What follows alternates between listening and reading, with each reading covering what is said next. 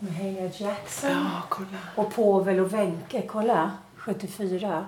Povel Ramel har man ju gjort lite Povel-låtar under, under årens lopp också. Är det någon favorit? Ja, men han har ju gjort så fantastiskt mycket bra musik. Helt magiska texter. Ja.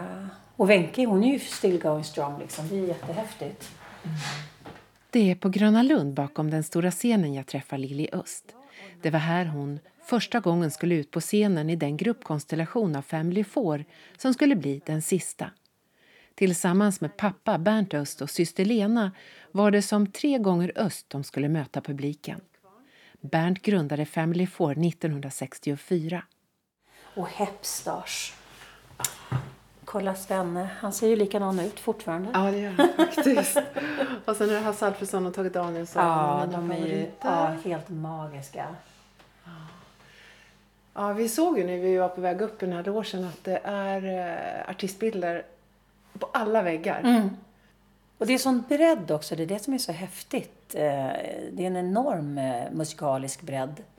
Alla har varit här. Ja, precis. Alla. Och även jag. Ja. Ja, Ska vi gå in i en av logerna här? ja men vi gör det. Ja. De knarrande golven är ju liksom, eh, det känns ju någonstans, det är liksom historiens vingslag. Eh, sen är det ju kanske lite mer moderniserat än när jag var här för 39 år sedan. Är det så länge sedan? Ja, på Valborg gjorde vi, eh, på Valborg 83 så gjorde vi våran eh, första debut då, då i direktsänd tv i, sist, eh, i Sista Hylands hörna. Och det som var så coolt det var ju att första gruppen gjorde sin debut i första Hylands hörna. Så vi, gjorde liksom, vi knöt ihop säcken där lite grann. Men så strax efter så gjorde vi ju vår stora scendebut för liksom in real life. Det var ju här på Gröna Lund på stora scenen. Och jag och Lena, min syster, alltså vi var ju, för det första var vi ju så nervösa att vi höll på att kissa ner oss naturligtvis. Men eh, när vi väl liksom hade gjort det, då ville vi ju inte gå av scenen. Det var verkligen sådär, eh, när vi hade kommit förbi de här kritiska minuterna när man liksom tittar ut över folkhavet och det är hur mycket människor, det är hur mycket tusen som helst som står i publiken. Och vi liksom, alltså jag är ju 20 och Lena är 24 och har aldrig liksom mött en sån här stor publik förut. Eh, Men vi fick ju feeling liksom. Och vi blev ju uppenbarligen inte avskräckta eftersom jag fortfarande stod på scen. Mm. Vi hade ju två sätt, jag och Lena. Det kände vi redan när vi stod liksom och skulle gå in på, på TV. Eh, att eh, jag blir lite så här, jag får lite tunga ben när jag blir nervös. Eh, och eh, Lena får en darrande hand sådär. Så att eh, eh, Lasse Kühler hade koreograferat oss. Så vi jobbar mycket med både Pernilla Schiffs och, och Lasse. För Pernilla jobbade ju för Lasse för den. Alltså det här är ju när hon var väldigt, väldigt ung då. Där. Men när vi liksom hade kommit igång, kört första låten, då fick vi ju feeling. Alltså det var ju fantastiskt. Och sen hade vi ju sån det var ju en ynnest att få jobba med pappa och P.O. och Frank då som, som var resten av Family Four. För de var ju såna gamla rävar. Så vi kunde ju liksom vila i deras erfarenhet. Men eh, Lili Öst, jag har ju faktiskt läst någonstans att det var lite motvilligt som du hamnade i artistbranschen. Jag, ganska ordentligt motvilligt skulle jag säga. Nej men alltså jag, jag, jag du vet, jag har fortfarande inte vuxit ifrån mitt kan själv tror jag. Eh, och det här är ju snart 40 år sedan då, så jag var inte bättre då kan jag säga. Men, men jag skulle inte in i artistbranschen. Eh, och skulle jag mot förmodan in i artistbranschen så skulle jag absolut inte jobba med pappa. Det var jag väldigt klar över. Eh, så att eh, vi var hemma hos mamma och pappa en jul, julen 82 då. då. Jag gick och la mig, vi sov över hos mamma pappa, jag och Lena, som är då min syster. Och eh, när jag vaknar dagen efter, då har pappa och Lena bestämt att vi ska starta ett nytt Family Four. Och jag blev så jävla arg. Det var liksom en nej. Nej men alltså, för jag skulle, jag hade tänkt att jag skulle utbilda mig till inredningsarkitekt. Eh, men först skulle jag ut och resa några år och lära mig språk och, och, och liksom eh, jobba som guide eller du vet sådär hade jag tänkt. Och det blev ju ingenting av någonting. Jag var utbildad eh, dekoratör på den tiden, precis nyutexad dekoratör. Så att jag kände ju att jag ville jobba inom det kreativa yrket, den typen av kreativt yrke. Men, eh, och jag var jättearg på dem att de hade liksom bara bestämt bakom min rygg och jag tänkte verkligen inte och det skulle de ha klart för sig och du vet sådär. Men jag insåg liksom att pappa inte skulle eh, han hade ju ingen intention att offra liksom 40 år av sin karriär på en snorig 20-åring om han inte trodde att jag hade någon, liksom någonting att tillföra. Så när jag hade lugnat ner mig och fick smälta det här lite grann så, så bestämde jag mig, ah, okej okay då, vi kör väl då. Och det var ju absolut det bästa jag kunnat göra. Bara den saken att få jobba med pappa. Han hade ju varit på turné hela vårt liv. Så vi fick ju lära känna pappa på ett helt annat sätt. Det var magiska år alltså. Och han var ju en militant musikant. Alltså du vet, vi höll ju på att repa eh, skallen i bitar. Men så blev vi extremt drillade också. Så det var ju verkligen, du vet när vi hade repeterat en låt ungefär fyra miljarder gånger och vi tänkte bara så här, nej men vi kommer ju kräkas på den här låten innan vi överhuvudtaget tar upp den på scen. Då säger pappa så här, nej men nu börjar det sitta. Nu ska vi börja jobba med den också. Och vi bara, oh my God. Så han gick från Family Four till Tre gånger Öst tillsammans med sina döttrar? Ja, vi var ju Family Four från början, det sista Family Fouret. Men sen så, eh, så bestämde eh, de sig för. Eh, P.O. Jönis hade ju varit med flera gånger och även Frank Andersson då som var trumslagare. Dock inte brottaren utan trumslagaren Frank Andersson. Eh, och eh, de bestämde sig för att de ville gå vidare så att då var det ju bara jag och pappa och Lena kvar. Och då, skapade, eller då, då skapades Tre gånger öst som vi jobbade med då tills jag faktiskt hoppade av. Så jag var ju lite syndabocken där. Men jag fick ett erbjudande och, eh, som ledde till ett annat erbjudande och sen så kände jag så här, nej men jag behöver se för jag kan gå och tugga tuggummi själv överhuvudtaget. Så att då, då, då slutade vi. Och då var ju ändå pappa i pensionsåldern. Han var liksom förbi pensionsåldern skulle jag säga. Så att då la han ju ner gruppen, då var han nöjd. Liksom. Hur, hur, hur, ofta stod ni på scenen då? Nej men alltså vi var ju på turné hela tiden. Vi jobbade mycket på, eh, både mycket i Sverige men också väldigt, väldigt mycket i Norge. Hur såg er repertoar ut då? Naturligtvis var det ju gamla eh, Family Four-låt. Vi hade ett gammalt Family Four-popperi. För att det var ju fantastiska låtar som, som eh, folk ville höra. Eh, men sen så var det mycket jazz. Otroligt mycket jazz. Och sen så skrev pappa eh, mycket eget material också. Det var mer, vad ska man säga, så här trall, trall, trallvänlig populärmusik. Eh, men, men, så det var en, en ganska skön blandning. Eh, och jag tänker också, förutom då Family Four-popperiet, så var det ju lite samma liksom, feeling i, i eh, Avec-gruppen som jag började jobba med efteråt. För vi är också vi, vi jobbar ju mycket med Manhattan Transfer-låtar, men överhuvudtaget har vi ju liksom jobbat jazz, fyrstämmig jazz. Liksom. Eh, och det är ju det som någonstans har varit essensen i de grupperna som jag har varit med i. Det är ju den här eh, ekvilibristiska stämsången. Eh, för det är ju liksom, du vet, det, det ligger så mycket timmar, repetitionstimmar bakom. Det är inte bara liksom att man ska ta rätt ton utan man ska ta den på rätt ställe. Eh, man ska intonera tonen exakt där den ska ligga så att man i klangen är liksom homogen och sådär. Och det krävs liksom ett, ett tränat öra för att jobba på den, på den nivån. Eh, men det har varit fantastiskt givande och, och jag gick eh, bästa skolan med pappa. Det är ju en musikfamilj från grunden mm. du mm. kommer ifrån. Ja. Eh, vad är de här första minnena av, av musiken med familjen? Nej, men alltså, vi musicerade inte speciellt mycket hemma. Det var faktiskt när, när eh, vi började jobba med pappa som vi började musicera för att vi giggade liksom ihop. Men annars så, så var det inte så mycket musiceranden hemma för att, eh, ja, för att pappa jobbade med det hela tiden. Eh, så han var ute på turné hela tiden och när han var hemma så satt han och skrev musik eller arrade och sådär. Så eh, men däremot så satt jag och Lena med på repetitionerna. Vi älskade som, som små att sitta med på deras rep. Eh, och, och det var ju ofta liksom att vi lärde oss stämmorna snabbare än tjejerna i Family Four.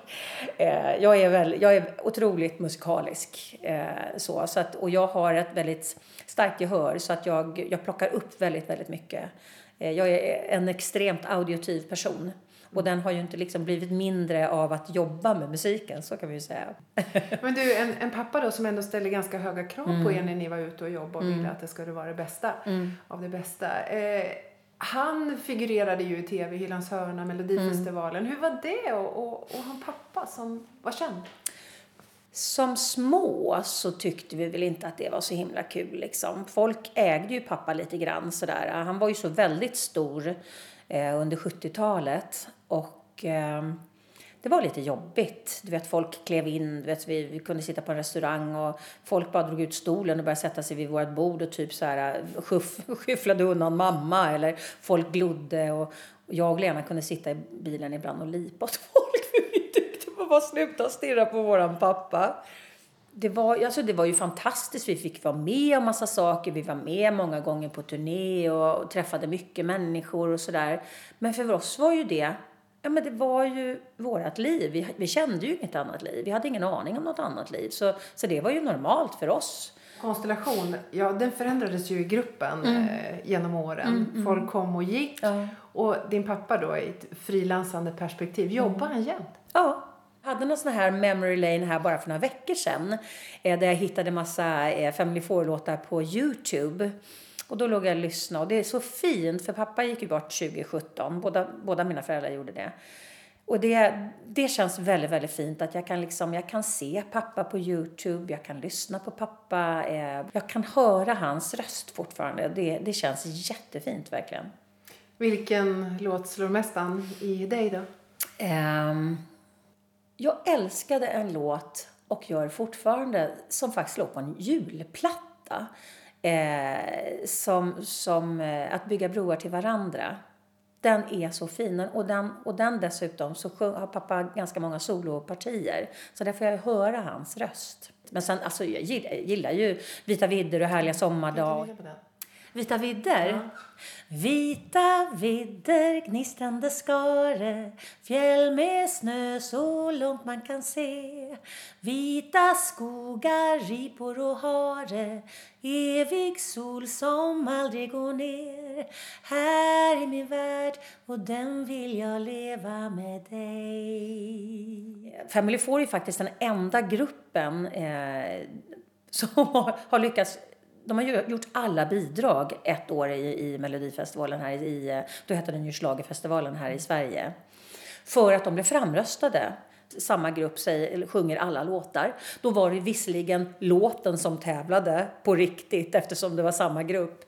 Och det, blev liksom, det var ju väldigt stort eh, överhuvudtaget att vara med i, i internationella Melodifestivalen och sådär. Så att, eh, mm, spännande. Mm.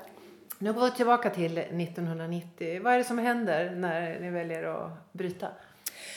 Ehm, det här hade föregåtts då 88 eh, fick jag ett erbjudande att vara med i Bernt Egeblads eh, tv-serie Jag minns mitt 50-tal.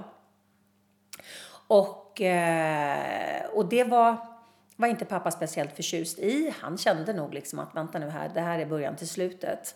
Eh, och tyckte liksom att du kan inte vara borta för får vi en gig så måste vi åka iväg och gigga och sådär. Så att jag hade en, en liten kontrovers med min pappa faktiskt.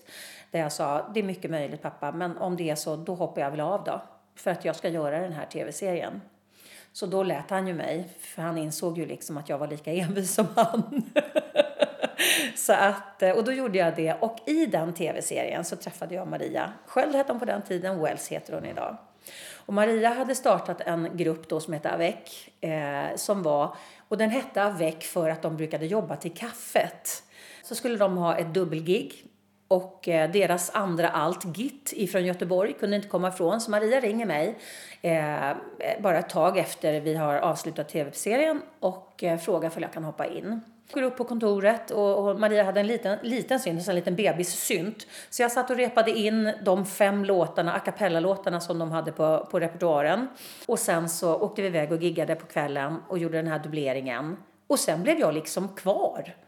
Eh, så två år så jobbade jag parallellt med både Family Four och Avec. Men sen så blev vi erbjudna att eh, jobba med eh, Stefan och Christer nere i Halland på, på deras eh, höstföreställning tror jag. Men sen blev den liksom, sen jobbar vi med den typ nio månader om året som heter Skåpbubblor i Falkenberg på Stadsteatern där.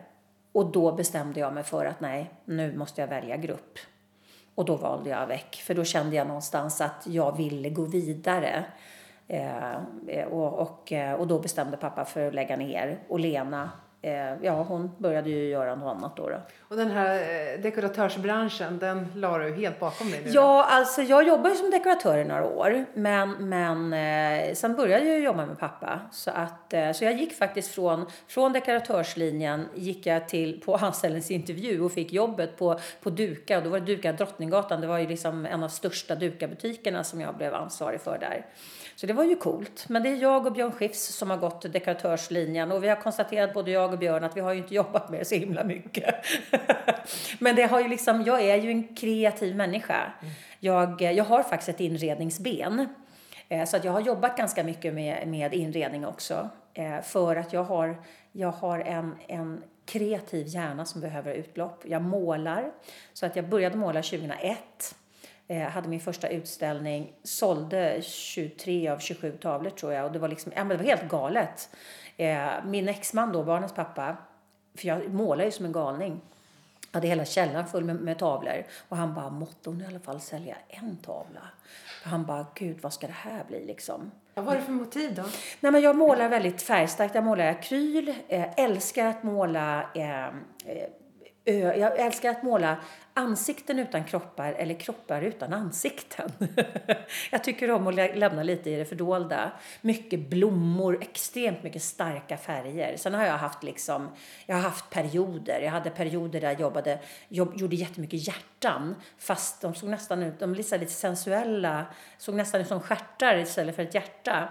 Eh, och, och, städer och jag, jag har målat massor. Jag har haft mina perioder gjorde då min första utställning 2001 och sen fram till covid så har jag faktiskt haft eh, i alla fall en utställning om året eh, sedan 2001.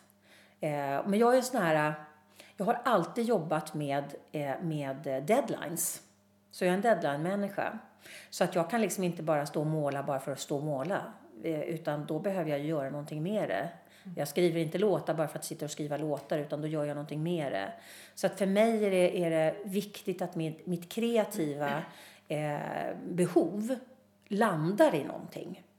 Men, men det är ju, alltså, kommer man från en musikfamilj, pappa målade också, eh, farmor målade. Eh, så att kommer man från en kreativ familj som jobbar med sitt kreativa utövande så tror jag att det liksom blir ganska naturligt. Jag har inte jobbat och sen gått hem. Utan jag, har, jag är väldigt mycket i mitt jobb. Mm. Lili Öst, vi, ska, vi kan säga eh, sångerska, föreläsare, eh, coach. författare, coach, konstnär. Du har podcaster. Ja, podcaster också. Du, du har gjort och, och gör väldigt mycket. Mm. Du är mm. fortfarande aktiv i ditt oh ja. Eh, företagande. Mm. Men om vi ska kasta oss tillbaka faktiskt hela 20 år. Då händer det något i ditt liv som gör att du när jag gick in Går i väggen, tänker Ja, men mm. precis. Ja, alltså... Eh, jag, eh, jag fick Tim 1995, det är mitt första barn. Och eh, när jag var mammaledig med honom, det var ju liksom första gången egentligen jag tog ett steg tillbaka och, liksom, och fick fundera på, för att jag hade rullat in i artistbranschen på, på liksom en köttbulle kändes det som. Eh, och sen så blev det ju bara avec för att jag träffade Maria. Så att eh, alltså jag hamnade i saker hela tiden. När jag fick det här året att ta liksom, och, och fundera lite grann så, så det var då jag tog mitt första beslut att jobba som artist. Och då hade jag jobbat som artist i, i ganska många år. Men, eh, men då bestämde jag mig också för att jag var tvungen att se liksom, vad kan jag mer göra när, när ingen pekar mig i någon riktning. Och då blev jag först uppplockad ganska snabbt faktiskt av, av eh, eh, Emma Telstar. Eh, blev eh, produktionsassistent först på en stor produktion. Och sen blev jag ganska fort eh, producent, showproducent och manusförfattare och regissör. Du vet, det var ju liksom eh, massa saker som, som jag liksom kunde göra och kunde testa och allt sånt där. Samtidigt som, då, att, som jag hade en, en exman som, som reste hela tiden och ett litet barn att ta hand om och så vidare. Så att eh, Eh, alltså jag jobbade ju typ hela tiden med saker som jag hela tiden fick skapa utifrån mitt inre. Eh, jag hade ju inte gått några utbildningar eller någonting utan det var ju verkligen sådär, japp, learning by doing.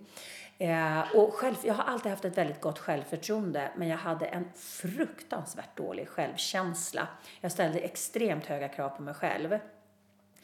Och eh, det var det som låg faktiskt till grunden för att jag gick in i väggen. För att jag höll på att sänka mig själv med de kraven jag ställde på mig själv.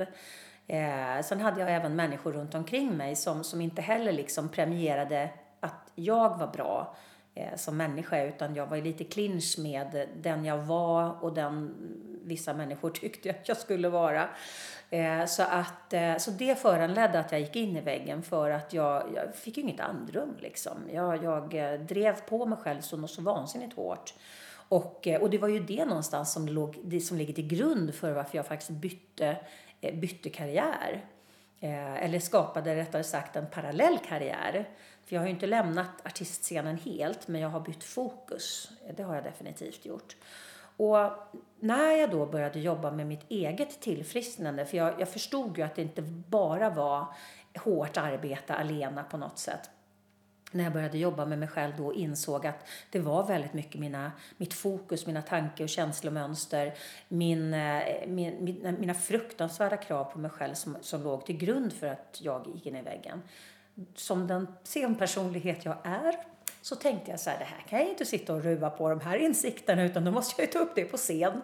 Så 2002 gick jag in i väggen och 2003 så skrev jag min första musikaliska föreläsning som heter Paus eller kaos. Som handlade om stress, dålig självbild och, eh, eh och hur, liksom hur hårt de hänger ihop med varandra. Men vad var det som hände in, inuti dig när det här hände? Hur mådde Den, du? Jag mådde ju asdåligt. Alltså det kändes som jag hade huvudet i en, en turkisk basar hela tiden. Det var liksom, jag hade sån enorm hjärnstress. Det var sånt larm i huvudet på mig hela tiden. Jag fick ju massa indikationer på att, att jag inte mådde bra som jag bara körde över, du vet. Jag köttade bara på. Jag fick utslag över hela kroppen, eh, vilket jag sen förstod att det var, det var svamp för att när man lever i konstant stress så sänker man ju immunförsvaret för att det är så mycket friradikaler som, som eh, liksom får omlopp i, i kroppen, vilket gör att immunförsvaret sänks och då blir man otroligt eh, svampbenägen. Eh, så att eh, jag hade massa utslag över hela kroppen. Jag eh, hyperan, liksom ventilerade, andades liksom kort upp i bröstet hela tiden vilket gjorde att jag var trött hela tiden. Jag gick upp massa i vikt för att jag behövde liksom snabba kolhydrater för jag var trött hela tiden. Alltså jag var ju, ett, liksom, jag var ju, jag var ju på bristningsgränsen ganska länge. Men så var jag iväg och giggade Eh, och då hade jag ju varit med i hela produktionen. Jag hade jobbat jättelänge med en kille som heter Johnny Olsson som var producenten. Eh, jag var hans sidekick, eh, tog hand om nästan hela den stora produktionen som liksom toppades. Vi höll på i flera månader med den och sen så toppades den av att jag stod sju timmar på scen och var, eh, var konferencier och skulle hålla reda på liksom allting backstage och front, liksom på stage. Eh, och sen så typ tog jag en kopp kaffe och sen så körde jag showen till middagen eh, som artist själv. Eh, och jag var där säkert från eh, halv sex på morgonen och liksom såg till att allting var bra och så vidare. Så att, och det här var på Star Hotel i Sollentuna och de hade en, en, en pelare med en, liksom en soffa som satt runt pelaren sådär. Och efter gigget så sitter jag där med min gigbag och med en stor blomsterkvast och så sätter jag mig på den här eh, soffan och kommer liksom inte upp. Det är, liksom, det är precis som att jag har ingen energi kvar i kroppen. Det finns ingenting överhuvudtaget liksom, som kan få mig att röra mig. Och Jonny kommer förbi och han ser på mig, för att jag ser förmodligen ut som ett ösregn. Eh, och han bara, hur är det Lili? jag fick, inget, alltså jag fick inte orden ur munnen. Jag hade ingen kraft ens att bära rösten. Och han bara, va?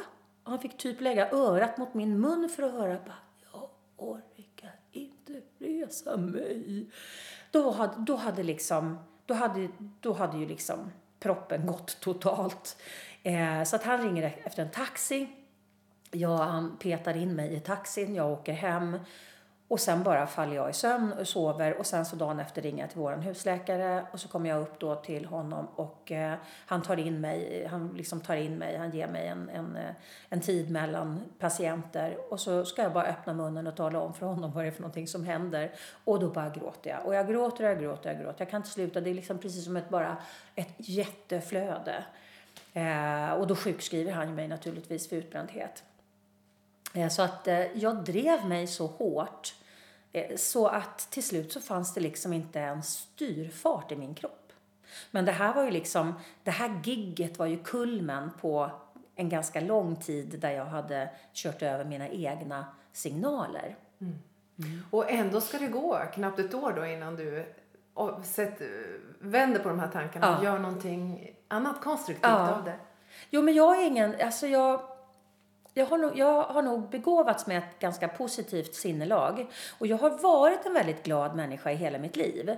Och jag kände liksom den här perioden som, som liksom föregick den här äh, totala kraschen. Där kände jag liksom att min grundglädje hade försvunnit. Eh, det, det, det, var väldigt påtagligt att den här grundglädjen, den fanns inte längre. Jag, liksom, jag ville verkligen säga, nej men alltså, ring mig aldrig mer-känslan. Eh, folk gick liksom framför mig i tunnelbanan och jag hade lust att typ dra handväskan i huvudet på dem för att de gick i min väg. Det var en sån enorm frustration inuti mig själv. Men eh, när jag bara fick ta ett steg tillbaka och börja liksom rota i mitt eget huvud. Eh, precis i samma veva hade Dr. Phil eh, gett ut sin bok Livsstrategier där han också då hade en arbetsbok. Och när jag var sjukskriven, det här var lite typiskt mig, när jag var sjukskriven då, först gick jag till en psykolog. Eh, och det var ju fantastiskt. Men jag egenföretagare gick till en psykolog. Jag hade ingen hjälp, fick ingen hjälp av, av eh, svensk sjukvård överhuvudtaget. Utan det var jag tvungen att söka själv. Eh, och liksom inga pengar in, dyr psykolog. Äh, det var ju inte, så jag gick hos henne typ i fyra månader tror jag. Men så kände jag så här, nej men det, det här funkar ju inte liksom. Men eh, jag är en ganska alternativ människa så att då bestämde jag mig för att jag skulle gå till en, eh, en, eh, en rosenterapeut. För att jag hade hört då att det är väldigt bra att göra interna liksom, mentala processer och eh, kroppsliga processer samtidigt. Du läcker så mycket energi Lili, din kropp kan inte ens hålla energin. Eh, utan vi, jag behöver hila dig. Hon gav mig otroligt mycket healing och massor av saker som bara släppte. Som jag, otroligt mycket gråt och liksom mycket press som satt i min kropp överhuvudtaget. Och så säger hon så här, vet du vad? Alltså du får inte göra någonting. Du, kan, du, ska, du ska bara ta det lugnt och vila och bara återhämta dig själv. Eh, och det är ju lätt att komma hem till sin man då som är ute och reser hela tiden och säga, då hade vi ju två barn. Och säga så här, du eh, bara så att du vet, jag får inte ens plocka ur diskmaskinen utan nu tycker jag du ska ta allting. Och jag hade tagit väldigt, väldigt stor del av, av eh, liksom familjearbetet eftersom han var ute och reste så mycket. Så det var ju ingen option överhuvudtaget. Så jag tänkte så här, här har jag inte tid att ligga. Nu måste jag effektivisera den här eh, tillfrisknandet en smula för att eh, det här, har, det här liksom får inte plats i mitt liv. Så då tänkte jag så här, men det är jättebra så att jag grät, jag sov, jag skrev, jag höll på med den här livsstrategier och jag tyckte liksom jag kom till klarhet efter klarhet efter klarhet. Jag var så jävla stolt över mig själv. Kommer tillbaks till Gun och så säger jag liksom så här, lite stolt vad jag har gjort för någonting och, och allt och hur mycket jag har sovit och hur mycket jag har gråtit och hur mycket jag har skrivit och tänkt efter. Hon bara, du har ju verkligen inte fattat någonting. Jag sa att du skulle backa. Jag sa, men då skulle jag bli bäst liksom. För jag var en sån duktig flicka. Så då skulle jag vara en duktig flicka i mitt eget tillfrisknande. Så att det gjorde väl kanske, ja, det gjorde att jag kom vidare ganska fort för att jag hade inte råd att vara sjukskriven. Eh, det funkade inte i min familjekonstellation att vara sjukskriven. Eh, utan jag var tvungen att liksom upp i sadeln igen. Eh, och, eh, eh, så att det tog ganska lång tid för mig att bli frisk eh, eftersom jag var tvungen att liksom jobba under tiden. Jag, hade liksom, jag var sjukskriven de här fyra månaderna. Sen, sen, var det liksom, sen var det lite full patte igen. allt det här som jag tänkte igenom och reflekterade över och förstod varför jag hade gått in i väggen och förstod vad jag inte skulle ha runt omkring mig och så vidare. Så att två år efteråt så, så lämnade jag min man. För då visste jag liksom att den här, eh, han, det är en jättebra kille men, men inte med mig. Eh, vi är alldeles för olika varandra. Och det förstod jag att det hade tagit fruktansvärt mycket eh, av min kraft att försöka vara någon jag inte var. Eh, för att matcha den bilden han liksom hade, som han tyckte att jag skulle vara. Eh, så, att, eh, så mycket av det låg också till grund för att faktiskt jag blev utbränd. Eh, men så att, att det var, ju, alltså det var ju en intern process som var extremt turbulent. Men, eh, men jag, jag förstod så mycket under det, liksom de här eh, månaderna eller åren jag jobbade med mig själv. Vilket gjorde att jag kunde lägga pusslet. Vilket gjorde att jag inte behövde gå in i de här eh, negativa spiralerna utan faktiskt kunde bygga mig själv ganska fort upp igen. Mm. Men artisten Lili som börjar skriva böcker, börjar föreläsa, ut, du utbildar dig mm. för att kunna bli coach och, ja. och, och, hjälpa andra. Hur har de här åren varit? Då? Det här var väl inget du hade tänkt innan? Nej, alltså med facit på hand, nu, nu är jag 59, jag fyller 60 i år. När jag tittar i retrospektiv, liksom, när jag tittar bakåt i mitt liv så känns någonstans, och det kan ju vara en efterkonstruktion, men det gör ingenting för att det är min efterkonstruktion, eh, min reflektion liksom. Och jag tänker att det fanns en anledning varför jag skulle upp på scen. Eh, så att jag känner någonstans, det har varit fantastiska år, eh, både med Family Four och med veck och som, som soloartist och liksom alla de här artistiska åren har varit magiska och jag, har, jag är sångerska i själen. Men de känns någonstans som att de peggade upp för mitt riktiga uppdrag. Och det är att hjälpa människor att liksom hitta sin, sin egen styrka. Eh, och, eh, så att, och jag var ju tvungen, alltså jag var tvungen att gå den här vägen. Eh, jag var tvungen att gå in i väggen, jag var tvungen att skilja mig. Jag har skilt mig två gånger för övrigt. Eh, men men eh, jag har varit tvungen att gå igenom de här livskriserna för att jag ska kunna relatera, för att jag ska kunna liksom eh, inte bara läsa mig till eh, och hjälpa människor utan faktiskt ha levt genom kriser själv och tagit mig, eh, tagit mig upp. För att för mig hade det känts otroligt förmätet att stå och prata om utbrändhet och dålig självkänsla och att vända tankarna och bryta mindset och så vidare om jag inte själv hade liksom eh, gått vägen själv. Utan då hade det känts platt för mig. För mig är det viktigt att vara autentisk. Mm. En dyrköpt erfarenhet kan man ju tänka, men nu har det gått 20 år i år ja, sedan ja. du drabbades av det här, för du mm. drabbades ju verkligen. Eh, vad, om, om vi ser din resa under de här 20 åren när det gäller just det här med utbrändhet och vilka mm. verktyg du kan ge, vad, vad säger du när du möter folk? Nej, men alltså, det handlar ju väldigt, väldigt mycket om att bli medveten om sig själv. Att bli medveten om sina tankemönster, sina känslomönster. Vad man har sitt mesta fokus på. Eh, för att de flesta har ingen koll på hur de tänker när de tänker. Man hamnar i tankesnurror som man inte är medveten om som faktiskt skapar ett energikvitto och ett kvitto in i dig själv eh, pratar mycket om att ha ett gott självförtroende men en dålig självkänsla. Så allt det här goda som jag alltid har dragit till mig eller skapat genom mitt goda självförtroende, det har ju mitt dåliga självkänsla eller min dåliga självbild saboterat. Jag har ju haft självbildsätarmonster liksom, som har sabbat allt det bra som jag har skapat för mig själv.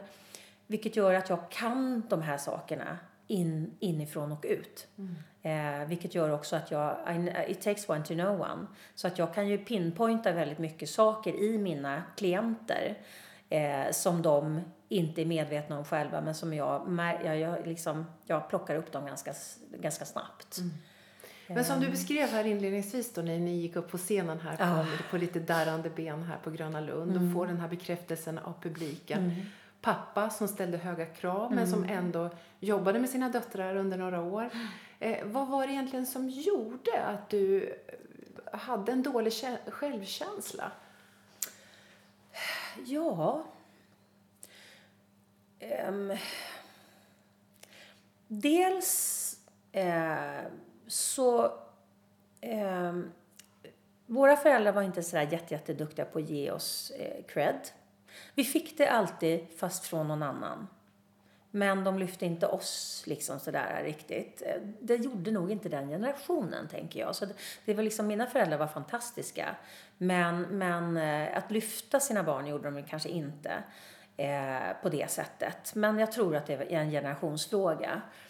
Och sen det här med att, att få väldigt höga krav och inte liksom inte får, man får veta när man inte gör rätt men man får veta när man gör fel. Det, det gör någonting med hjärnan. Eh, och sen så det här, ja det kan också vara, alltså jag är ju inte den första liksom eh, kändisungen som, som, eh, som har som har gått igenom någonting, alltså de flesta kändisbarn har någon typ av, eh, eh någon, någon, typ av liksom sår för att det är liksom det är tufft att ha en, en förälder som, som är så framgångsrik, framförallt om man går in i samma, i samma, liksom, eh, samma skrå. Eh, så att jag tror att jag, jag sänkte mig själv.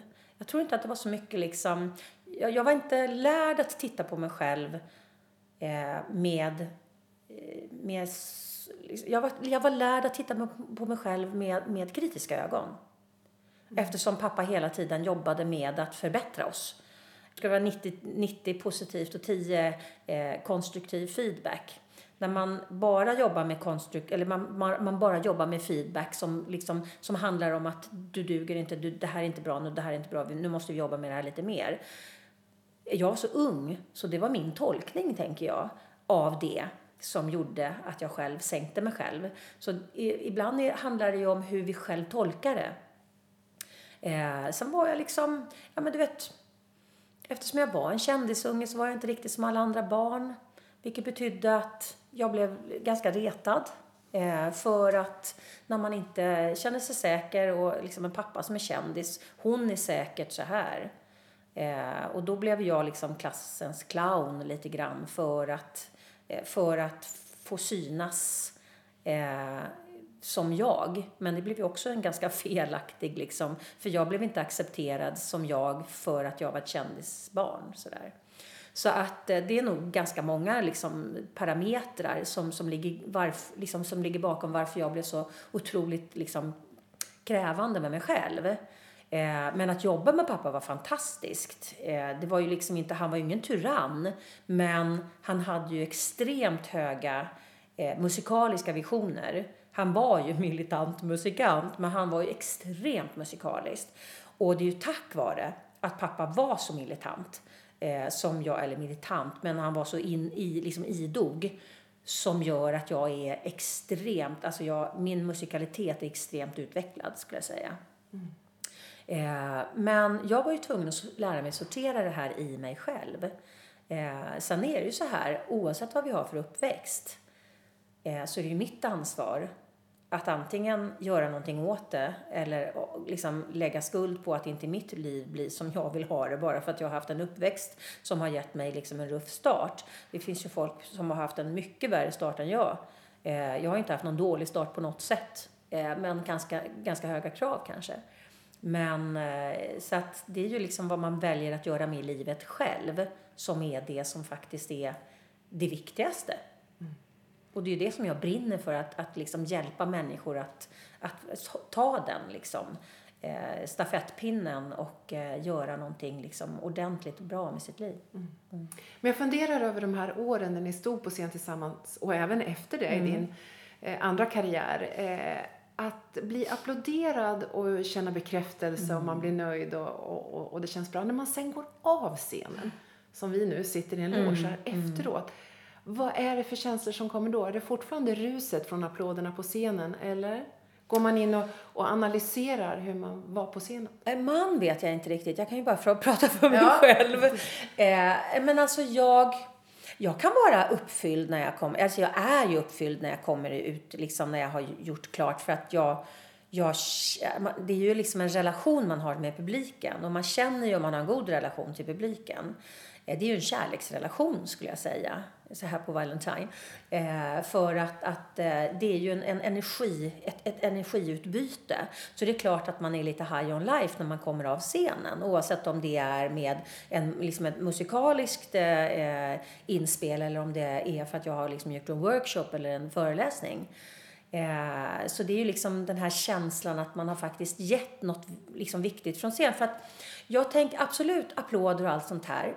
Men min intention med att stå på scenen har alltid ut, alltså ur, min urspr, vad heter det, ut, ursprungspunkt, eh, utgångspunkt, mitt, mitt ursprung, det blev lite fel, min utgångspunkt har alltid varit vad jag vill ge.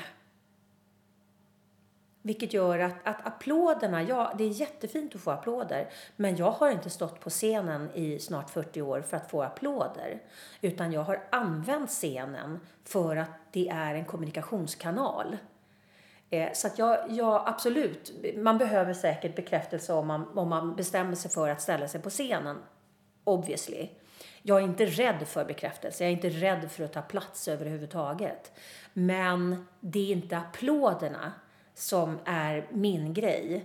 Utan det är att jag kan använda scenen till att faktiskt skapa en känsla eller en förändring.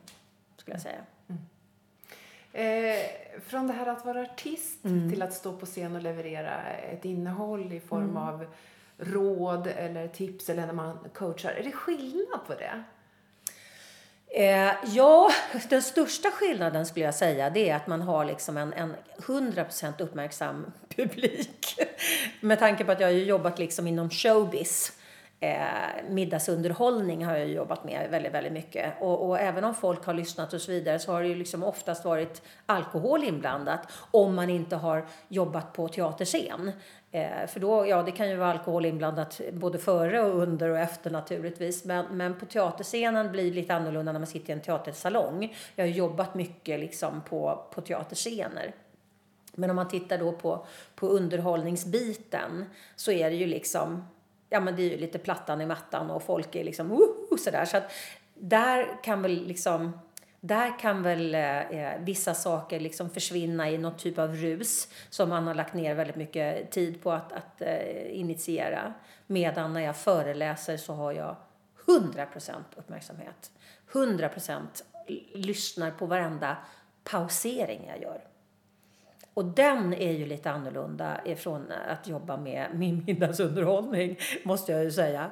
Och den är jäkligt cool, för det hade ju varit fruktansvärt att jobba med det som jag gör i dagens läge om jag bara hade haft halva publikens uppmärksamhet. Den, den hade ju inte känts skön. Nej. Du, när vi gick in här på mm. området på eh, Gröna Lund, mm. verksamheten ligger nere idag för mm. den är inte igång än. Eh, då nämnde ju du också att du har jobbat en hel del med barn, barnföreställning. Ja, jag skrev en... Eh, jag, jag hamnade i att börja skriva barnföreställningar för, för Sandving faktiskt. Och började skriva eh, jättehärliga... Det var jätteroligt att, att jobba med det. Och sen så bar det sig inte bättre än att jag, jag blev erbjuden eh, att, eh, eh av hon som var VD här då, eh, att, eh, att göra en barnföreställning för, för Gröna Lunds lilla scen som nu inte finns. Eh, och eh, gjorde då ett allsångsäventyr för barn som, kallade, som jag kallade för Plingplong allsång. Det var hur roligt som helst. Det här var ju då en story som jag hade skrivit. Men det var ett underbart, eh, ett, en underbar säsong faktiskt att jobba här med ungarna. Det är fantastiskt att jobba med barn. Jag har ju två egna barn, så de var ju naturligtvis med och satt i publiken och sådär. De var ju små då. Eh, det var roligt. Mm. Om vi tittar på din livspalett, för det är nästan så jag tänker att det är. Det är mycket kreativitet mm. eh, i dig. Om du skulle få en helt ren dag i ditt liv där du skulle få göra någonting av allt det här som du har gjort i ditt innehållsrika liv, vad skulle du göra då?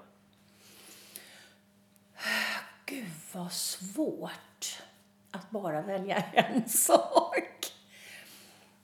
Äh, men någonting som jag verkligen älskar jag älskar ju allt jag gör, men någonting som jag verkligen älskar det är att vara i studio och spela in och kreera och lägga stämmer och höra liksom musiken växa fram. Det är sjukt roligt att vara i studio. Det älskar jag. Jag skulle gärna gå in i studio och spela in en låt. Jag är inte en enspårsmänniska. Utan jag behöver ha parallella kreativa spår hela tiden. Och eh, att varför jag började skriva böcker det var ju för att jag insåg att jag hade så jävla mycket att säga och det hann jag inte göra på en föreläsning så var jag tvungen att skriva en bok och sen så skrev jag en till. Så att jag kommer ju skriva fler böcker för att jag har någonting jag vill förmedla.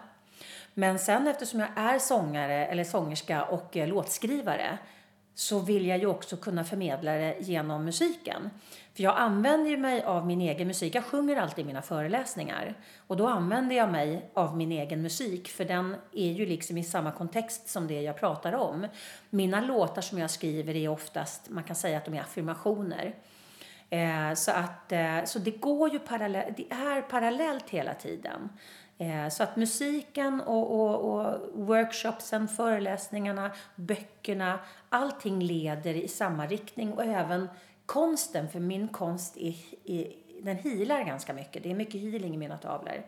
Eh, har andra berättat för mig. Eh, så, att, eh, så, så det är ju också... Allting jag gör egentligen är ju för att jag vill, jag vill skapa... Alltså jag, jag brukar säga att jag vill lämna, jag vill lämna eh, den platsen på jorden jag har lite bättre än när jag kom.